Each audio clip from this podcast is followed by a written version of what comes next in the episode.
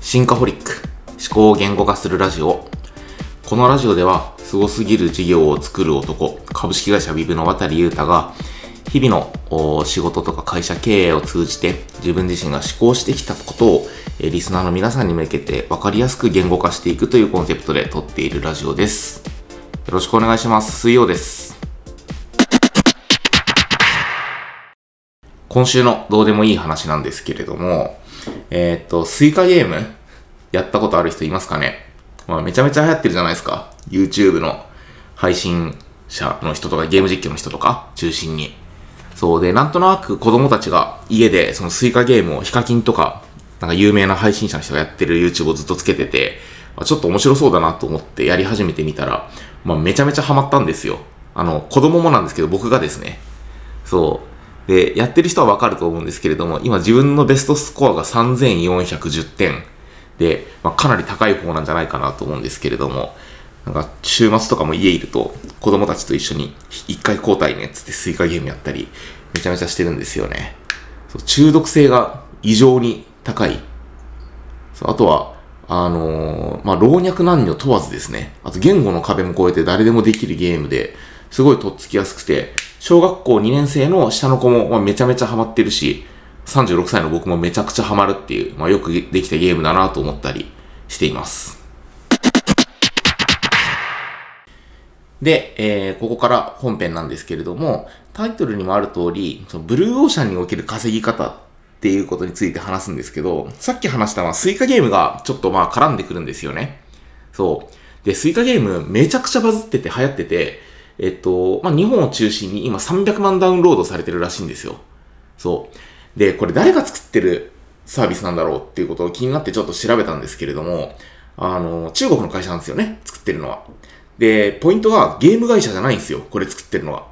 そう、誰が作ってるのかっていうと、あの、あれです。ポップインアラジンっていう、あの、天井につけるプロジェクター？あの、一時期これなんか Amazon とかですごい売れた売れて友人とかも結構持ってる人いるんですけれども、照明とプロジェクターが一体化されていて、いわゆるその家の電気のとこにガチャンとつけたら、そのまま壁にプロジェクターとか映像とかが投影できるポップインアラジンっていうものがあるんですけれども、それを作ってる会社らしいんですよね。そう。で、えっと、ポップインアラジンってその、プロジェクターの中に、えー、まあ、OS が内蔵されていて、えー、それで、あの、ネットフリックスが直接つけることができたりとかするんですけれども、その中の一つの機能として、えー、ポップインアラジのリモコンを使って遊べる簡単なゲームっていうので開発されたのがスイカゲームらしいんですよ。そう。で、それが、あの、結構流行ったから、ニンテンドースイッチにも移植しようということで、えー、ニンテンドースイッチで提供されて、えー、で、本業はあくまで、その、プロジェクターの販売をしているわけだから、別にそんな、そこのゲームで大儲けしなくてもいいよねっていうことで240円っていう安価で出したところ、まあめちゃくちゃ売れたと。300万ダウンロードだからざっと計算すると7億の売り上げが立ってるってことなんですよね。すごいっすよね。そう。で、えっと、まあこれがブルーオーシャンの話にどう繋がるかっていう話なんですけれども、あの、キャッシュポイントをやっぱり多様化させるっていうことがすごく大事だなと最近痛感してるわけですよ。まあ、このポップインアラジンは別にブ、まあ、ブルーオーシャンじゃブルーオーシャンか、その、天井にね、プロジェクターつけるっていうカルチャーがなかったから、そういう意味で言うと新しい市場だったのかもしれないですけども、まあ在庫抱えてる商売ってやっぱり結構しんどいですよね。やっていくと。そう、BS 重くなっちゃって。で、そこでソフトウェアで結構大きい売り上げを積むことができた。まあ、サブスクリプションじゃなくて、あの、超低単価の売り切りモデルだから別に7億が毎年立つわけではないとは思うんですけれども、まあでもそれにしても、あの、結構インパクトのあるソフトウェア売り上げっていうところを、まあ、しっかり作ることができたんですよ。で、えっ、と、まあ、ブルーオーシャン、レッドオーシャンっていう言葉にちょっとここから、まあ、入っていくんですけれども、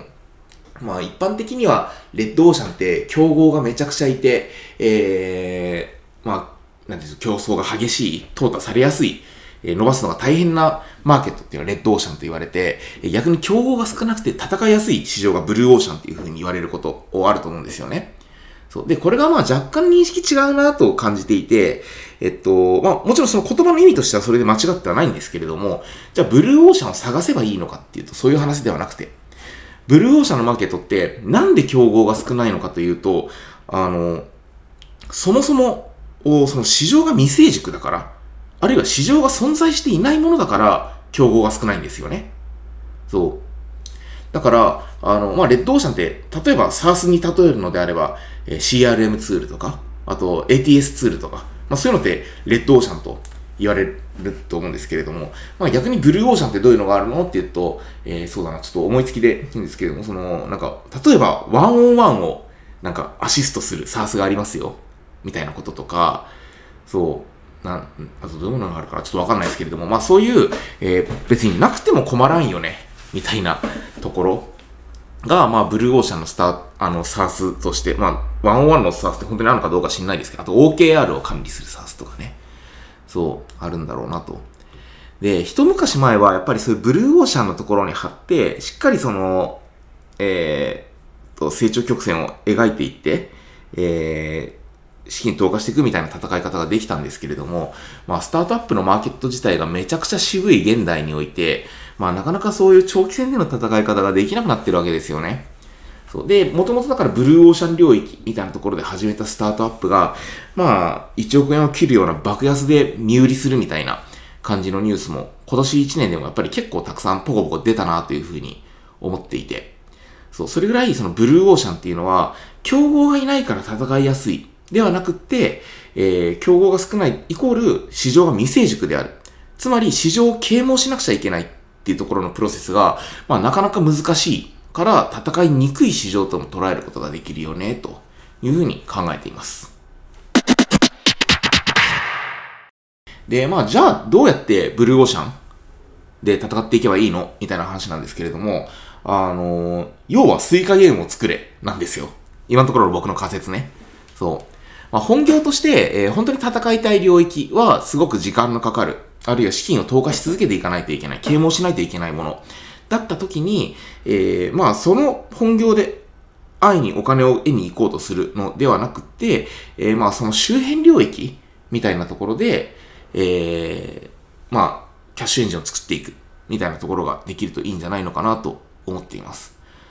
例えば、あの、さっきのワンオンワンをなんか支援する SARS みたいなものが、例えばあったとしたら、すみません、これ本当にあるスタートアップだから本当ごめんなさい、よく知らないんですけれども、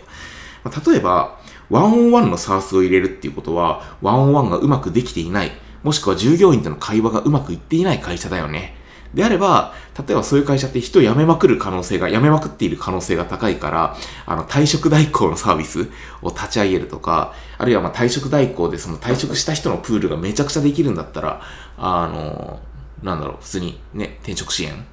そう人材紹介業？やるとか、あるいはなんかメンタルやってる人がなんか多そうだったらそういう失業手当みたいなものをなんか取得支援やるとか、わかんないですけれども、なんかそんな感じで、その、自分たちが貼ろうとしているブル、ブルーオーシャンマーケットに貼ろうとしているのであれば、その周辺の領域ですでに顕在化しているニーズ、まあ、周辺の領域であったり、そこにそれをこう導入してくれるであろう企業群、ユーザー群みたいなところのプールを、まあ、うまく、えお金に変えれる別の方法みたいなものを作っていくのがいいんじゃないのかなと思いました。まあ実際そのポップインアラジンってね、そのスイカゲームの作ってる会社の業績を見たわけじゃないから、なんかそこがどれぐらい儲かってるのか、どれぐらい苦戦してるのかはわかんないですけれども、まあ彼らもおそらくその天井にプロジェクターをつけたいっていう人って、まあ結構アーリーアダプターとかイノベーターは喜んでつけてくれるけれども、なんかマジョリティに到達するのってかなり時間かかると思うんですよね。そう。そうなった時に安易な外部からの資金調達まあ、それが難しくなっている状況の中で、えソフトウェアで売り上げを立てに行くっていう、まあ、施策が結構ハマったのは、あの、我々も学ぶところが多いんじゃないのかなという今回の配信になります。はい。というわけで、えー、今日は一旦ここまでになります。えー、このラジオ毎週水曜日の固定配信と、たまに金曜日に不定期配信しています。面白いと思っていただけた方は、えー、ぜひ、えー、Spotify、Apple Podcast からのフォローいただけるとモチベーションになるので、ぜひ、えー、よろしくお願いします。記事化と配信もしているので、ノートでもシンカホリックで調べていただけるととても嬉しいです。